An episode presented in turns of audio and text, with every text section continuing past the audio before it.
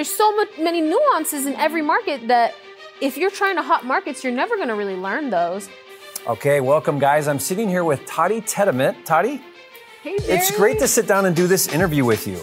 I'm excited to talk with you and share ideas with you and get your perspective on real estate. So thank you. Thank you. Thank you so much for having me. This is very exciting. Yeah, you've kind of come into the industry. It's been a few years and you've had tremendous success.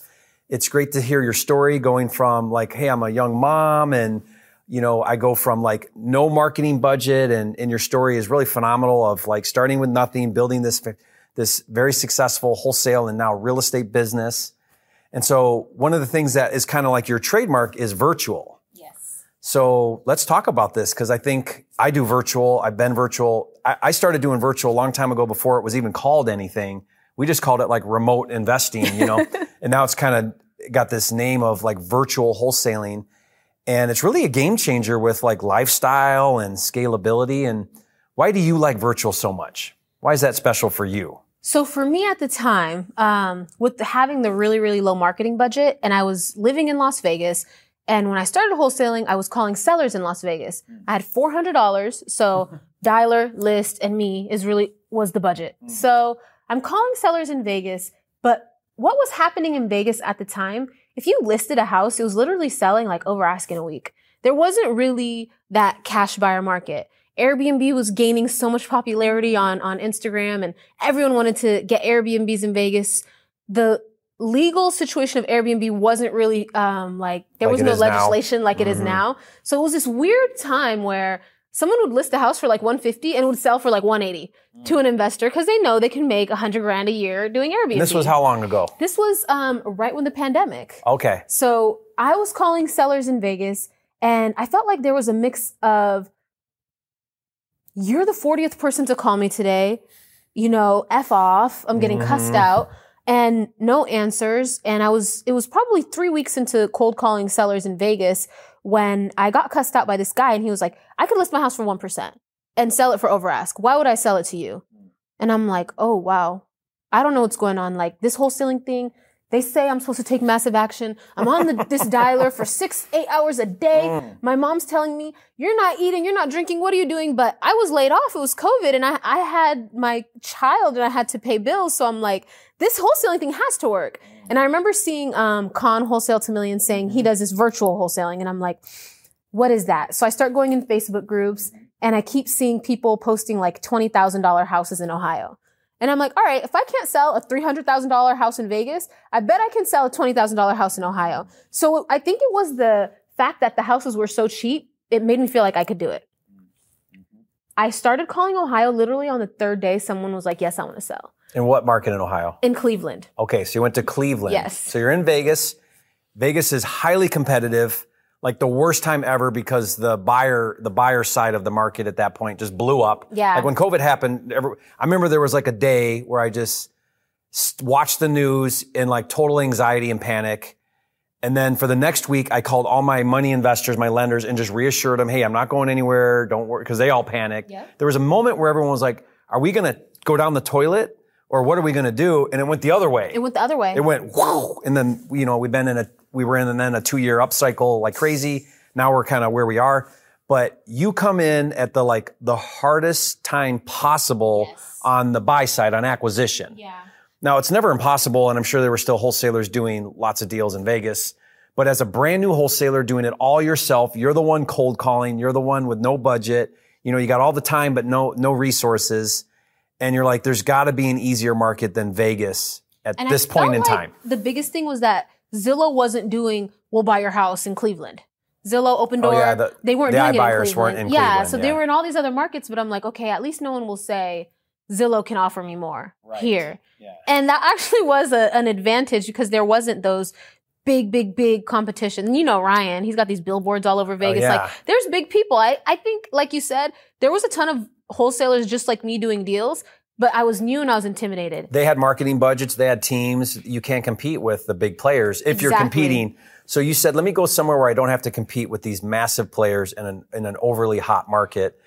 But before we move into Cleveland, because I want to hear what you did then, I do want to be careful and, and like throw some caution at the viewer right now watching this because you put in some work, but there is a tendency for people to hit some obstacles in this business. And then instead of saying, well, what are the things I need to learn and overcome? And have I really put in the reps yet to, to make a, a, cle- a clear decision around this? Am I jumping ship too early and I'm just chasing, you know, the next, the, the next shiny object or the grass is greener idea? And so I see a lot of people leave a really great market and go to another market, which means now you're starting all over again. Yep. And that might not be the right decision. So would you, what do you think about that idea? Is there, is there something about that where people need to also realize virtual is a thing and you can actually even do your backyard virtually by following the same principles. Yep. But be careful that you don't jump into a market that is going to have the same things as your, your, your current market has, right? if you're going to leave a market, there should be a really good reason. And it should be because you tested that market and you actually tested it. Not like, oh, I called three sellers. Like mm-hmm. I was cold calling on the dialer literally six to 10 hours a day. I'm not even making In Vegas. Up. Yeah, I'm yeah. not even making that up. Every single day. I'm waking up at 5 a.m. I'm running. I'm doing the mindset. I'm doing everything YouTube told me to do because I'm like, I have to make this money. Yeah. No matter, like, I wasn't going to do the whole, oh, it's COVID. I'm not going to pay rent. Like, I don't, I'm not comfortable with yeah. living somewhere I'm not paying rent and right. wondering, oh, is, are they going to kick me out? I'm, I, I'm not that kind of person. So I really put my 100% in, but don't market hop. Market hop, like making the excuse of, oh, it's the market is, is a horrible thing because mm-hmm. you can do deals in any market. Mm-hmm. I really think that the biggest thing is what is a buyer buying and why are they buying? If I can buy a house in Vegas for $350,000 that's only going to make $1,500 rent, mm-hmm. it's not going to be exciting. If you can do an Airbnb and make a ton of money, then mm-hmm. maybe it'll be exciting. So I had to mm-hmm. think, why are people buying rental properties?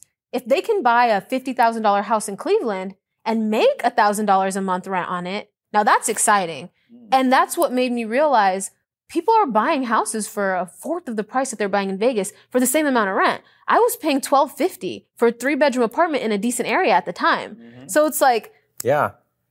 you know what this reminds me of is in my presentation I'm going to do in in a minute here on the stage, I'm going to talk about what the top wholesalers in the country are doing in their business.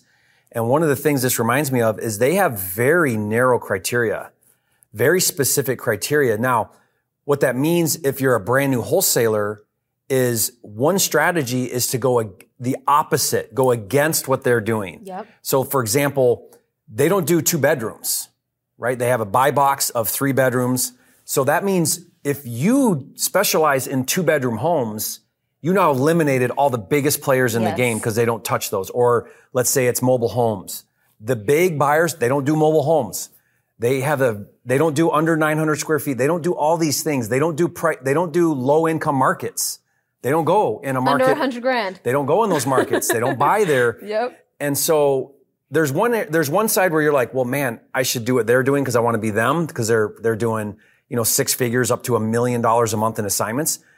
But then there's another thought, which is, well, if you're just getting started and you're the, you're the, like getting your first deal to three to five a month, you might do really well where the big buyers aren't, where the hedge funds aren't, and where the iBuyers aren't, and yes. all the, the big, because they have unlimited resistance. budgets that you can't even compete you with. You can't. You can't. They will destroy you in that market. And then do you even have sales skills yet? That's the other part. You don't have all the things. you don't have yeah. anything yet. So that's kind of what you did. You said, in Vegas, I'm going up against too many big players, mm-hmm. highly competitive. I'm going to go to Cleveland where there's less of that going on. And how did it go? You started working, your same, you took your same work ethic to Cleveland. And how was that different? It was nuts. On the third day, I got my first contract. That contract netted 15K, but literally the next day I got my second contract. And that house sold in 48 hours. Craziest like thing. you closed it in 48 hours the boots on the ground that I, I hired off of Facebook went and told the seller, hey, we're going to wholesale this house. We have a buyer, like, just ruin the whole thing. And I'm like, okay, he ruined the whole thing. The guy calls me and he says, oh, yeah, he told me what you're going to do. You have two days. I'm like, oh, shoot, I have two days. Well, let me just try. And I put it in Facebook groups. I had 28 people go to that house within like 10 hours. It was a super hot deal. Yeah. I had no idea. Yeah. And I had an offer and then I had another offer, and then I had another offer. I'm like, oh my God. Monday, literally, because this was like a Thursday, Monday morning, a buyer went and paid cash. It was like Just went to closing, bought it. $52,000. Bought it. So my second deal actually closed before my first deal. And the second one made how much? The second one, I ended up making 16,000, but the total spread was like 24,000. There was a realtor who brought a ah. cash buyer to the deal. Okay, She saw wanted- the deal on Facebook and then she went to it for him. Okay. And so she had bought to get something out of it, or you yeah. JV'd. Yeah, so we we basically JV'd, JV'd, and yeah. Mm. um, he was from Israel, and then that's when I found out about out of country buyers, and that's when everything changed for me. Through that agent? Through that or- agent, um, she told me, "Oh yeah, there's all these buyers, and they're from Israel, and they're buying in Cleveland." I'm like, "Oh really? Why?" And she's like, "Well." They have all this money and they have to put it somewhere. Mm-hmm. So they don't mind buying things a little bit more expensive. The Cleveland local buyers were offering me like 38, 39 and he offered 52. so Mm. So it they're was overpaying buyers. So you found a niche buyers. buyer. I found a niche buyer. Yeah. Low You found the outlier. I like to say there's all every market has an outlier, and as a wholesaler, if you can find the outliers, the ones that pay just a little more, Mm-hmm. and that's your job as a wholesaler, find the highest paying buyer for your deal. And so you tapped into an agent who had these connections and did did that produce more buyers over time? Honestly, she produced one more buyer, Okay. but she kind of she went to property management and other things. But I knew what I needed to know um, because in the Facebook groups, you can you can kind of tell who's who once Yeah. you kind of know. Yeah. So I, I I knew okay if I post a deal and this guy wants to see it, he's going to pay way more than the local guys. Hmm. So I'll let everybody go, but I learned not to take offers really quickly. So I ended up doing Yes. six deals my first month that I decided to switch to Cleveland instead of Vegas. And that's when I knew I was right. Vegas is just not really it right now because of what's going on in the market. So Cleveland worked. And then I thought to myself, what's really similar to Cleveland? And I went to St. Louis as well. And I only stayed in those two markets for a year and a half. I didn't add and hop and mm-hmm. Why? Why was that? Why was that a smart move? Because it's a distraction. Yeah. You have to learn the market. Learning a market's not easy. You have to have a lot of conversations with a lot of people. Because you don't know about this school district and that side of the road and the, this highway. neighborhood. This neighborhood's better than that neighborhood. Yes. takes time that to learn the neighborhood, the neighborhood. has termite damage and don't buy those if they're older than the 80s and there's so much, many nuances in Mm-hmm. every market that if you're trying to hot markets you're never going to really learn those Mm. and i see that a lot with uh, a lot of people started at the exact same time as me and they maybe haven't even done one deal yet They're long gone. Yeah, gave up and. they gave Mm-hmm. up because they were not following their path of least resistance But you felt like you could manage two different markets at once. Yes, I, I did. Um, just because after those six deals closed, I hired a cold caller, but I stayed cold calling. I didn't really know about scaling. I wasn't Mm-hmm. going to any masterminds. I wasn't learning anything. I'm just like, okay, getting these checks. Let me keep going. So I hired a cold caller. I kept cold calling and I put him on Cleveland because I knew Cleveland now and I went to St. Louis. Mm. Okay. I did the duplicated it and I said, all right, got my two. I'm staying here. And I kept doing that for a year and a half That's and then I started adding. Then I started going to masterminds and learning new things Gaining and slowly skills. Mm-hmm. implementing Florida and Georgia and maybe more expensive markets, but in a cheap way that that I didn't feel like I was breaking the bank. The last thing I wanted to do was spend the money I made on on marketing that wasn't going to work. on a learning curve. Mm-hmm. Yeah, you want to be careful about overspending because there's always a learning curve, but overspending on the learning curve.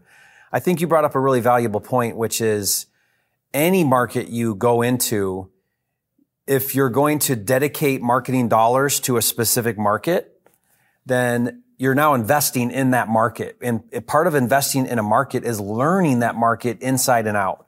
You want to you want to be at a point where because the markets that I do like consistently, like Metro Detroit, Yep. there's two counties in Metro Detroit where I can I can almost just you tell me the city, I can almost you tell me the crossroads. I almost already know the value. Now I got to check spot check it because you know, but I've spent so much time investing in learning in myself of understanding the market now that I can make decisions very quickly because I know the neighborhoods, I know the I know the cities, I know the streets so well. 100%. And so that's where, as a virtual wholesaler, one of the key things is take the time to really learn the market. One of the things that I used to do when I did a backyard market is I would print out like a hundred sold homes over the past 30 days. And I would go drive every single one of them. Now you can do this virtually. And what I would do is I would drive up to the house. I would have like the listing print off and I say, okay, it's sold for this, this many days. It's this many bedrooms why did this one sell for this price and the one I just came from sold at that price? Yes. Whoa, I th- look at this neighborhood. This is nicer. I can see now. Oh, it has a garage. And so I just started edu- and it, and it doesn't take long. Like you do that for a day here, a day there. You're going to learn your market Yes. really well. Yes, And, you can do this so virtually with solds. You can pull up solds and be like, okay, why are the, why is this side of the road getting selling for 500,000 and this side of the road selling for 300,000? Something's happening here. Yep. And, and learn. That's, that's when you drive the market, and then that's when you use the resources of the the people there in the market. Yeah. Mar- networking with the agents and the wholesalers and the boots on the ground. A lot of people are are scared to just talk to people because they feel like they're talking to them for no reason, but it's, Mm-hmm. it's not it's not no reason. You want to build a business. And guys, you can do this like Tadi, where you went, she went from zero. Like her first deals were homes she never saw. Yep. So let's talk about your boots on the ground because you brought that up. So if you guys, that's a very common word in virtual wholesaling because since you're not there, you're relying 100% on people that are there. Yep. And there's a part of the business that you can't get away from actually seeing the house. Doesn't mean you see it. So with your boots on the ground, what does that mean and, and how did you utilize that person Yeah. So on your first couple deals? the boots on the ground are the most important relationship that you're going to have Mm. in virtual wholesaling. And I think people really underestimate that and they Mm. say like, oh, just use Thumbtack or just use, you know, whatever website to go have someone take pictures. There's a difference between a picture taker and a boots on the ground. Mm-hmm. A boots on the ground is someone who understands real estate, an ex-contractor, Mm-hmm. uh, they, uh, ex-roofer, painter, something who has this free time. So my first boots on the ground was the guy who just got fired from his last job. Mm. I posted an ad on Craigslist. He's like, Hey, I'm a contractor, but I got fired. I'm in mm. between jobs. It's COVID. My wife doesn't really want me doing too much. So I'll go to houses for you.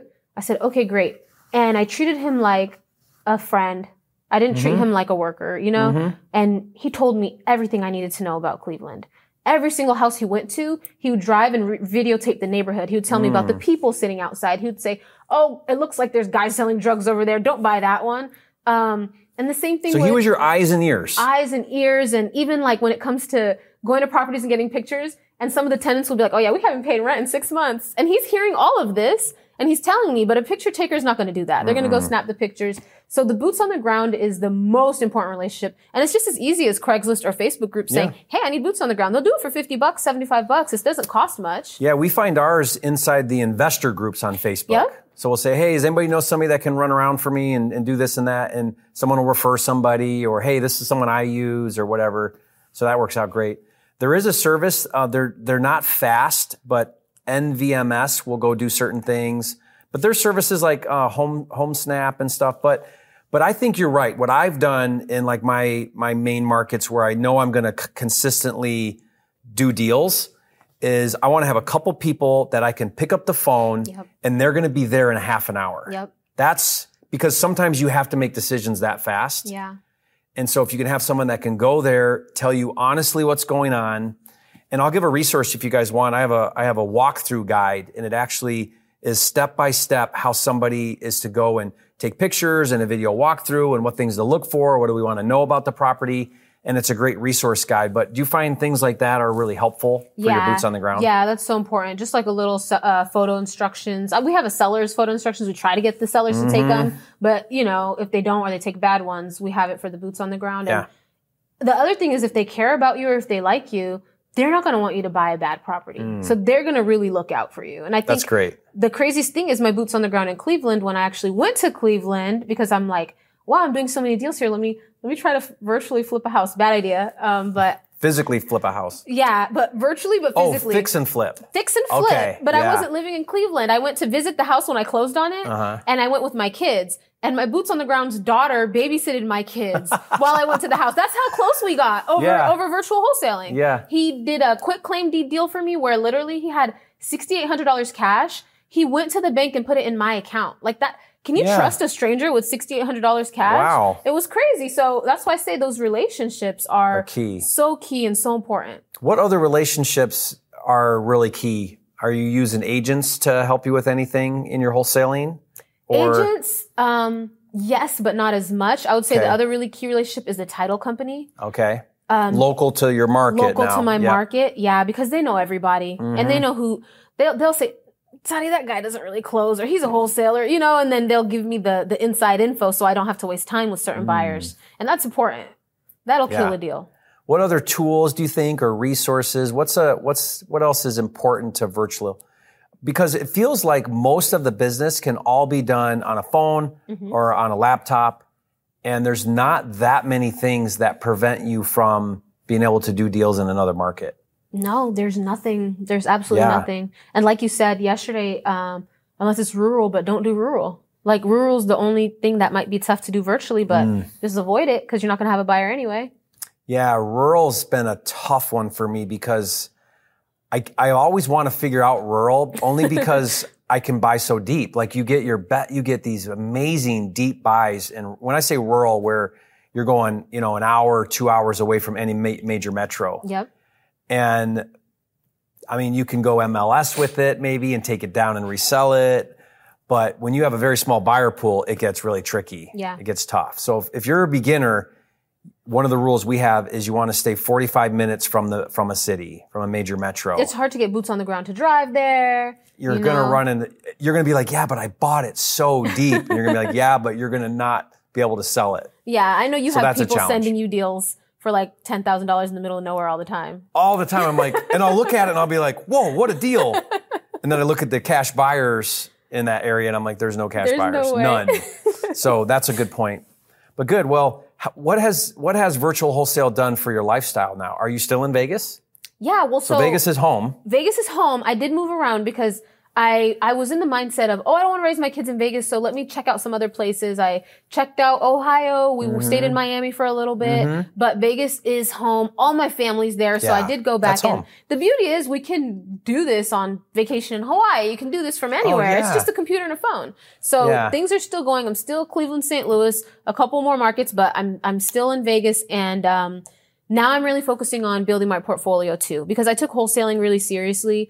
I, like I said, I, I tried to do a virtual flip. I lost money and I realized, well, let me not just be gung ho about trying new Mm. things, you know, be conservative and, and not lose more money. I lost $7,500 on this and, um, Mm-hmm. Mm. Which isn't bad, by the way, for a flip. not the uh, for a flip I've that went south. Yeah.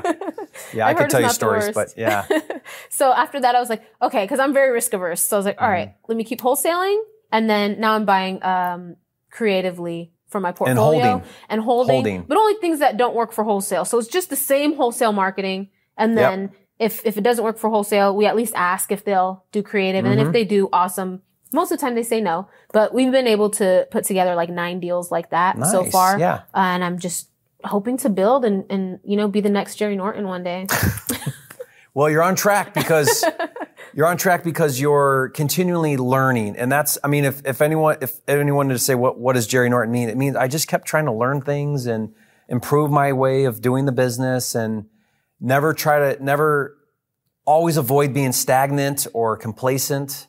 And that's what you're doing. You're saying, okay, well, how do I continue to learn and develop and grow? And what's the next thing for me? And I think if you can live outside that comfort zone, if you're comfortable, then you should be uncomfortable. Like Mm-hmm. Yeah. that should be, you be, should be saying things aren't going right. I'm too comfortable yep. right now because that's when you're not growing anymore is when you're comfortable. Yeah, that's You what know? that was for me. First stage, and I was like, I know I'm going to be scared, but if I don't do this, how could I ever want to be the next Jerry or Cody or anybody? Mm-hmm. Yeah. This is this is what they do. So Yeah. had to suck it up. That's good. well, amazing.